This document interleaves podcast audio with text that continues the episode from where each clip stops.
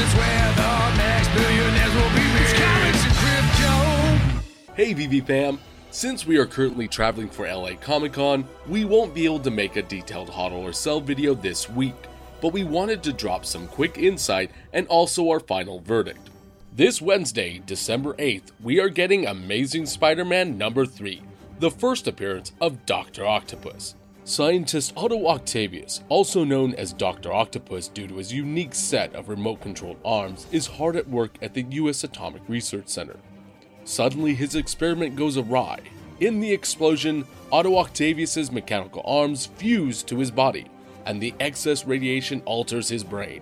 He soon discovers that he can make his mechanical arms move by thought alone, as if they were his real arms. With his brain unbalanced, Dr. Octopus begins his descent into crime. Doc Ock made his silver screen debut in the 2004 film Spider Man 2, played by Alfred Molina.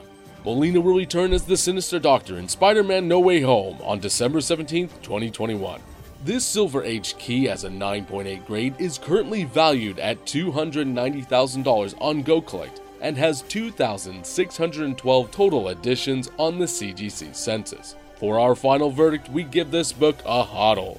This Silver Age key is one of the more valuable Marvel comics and is extremely popular among collectors. Over time, this comic will continue to increase in value in both physical and NFT format, so definitely try to find good deals in the marketplace as well. Thank you so much for listening, everyone. Please make sure to check out our LA Comic Con recap video this week. See you soon.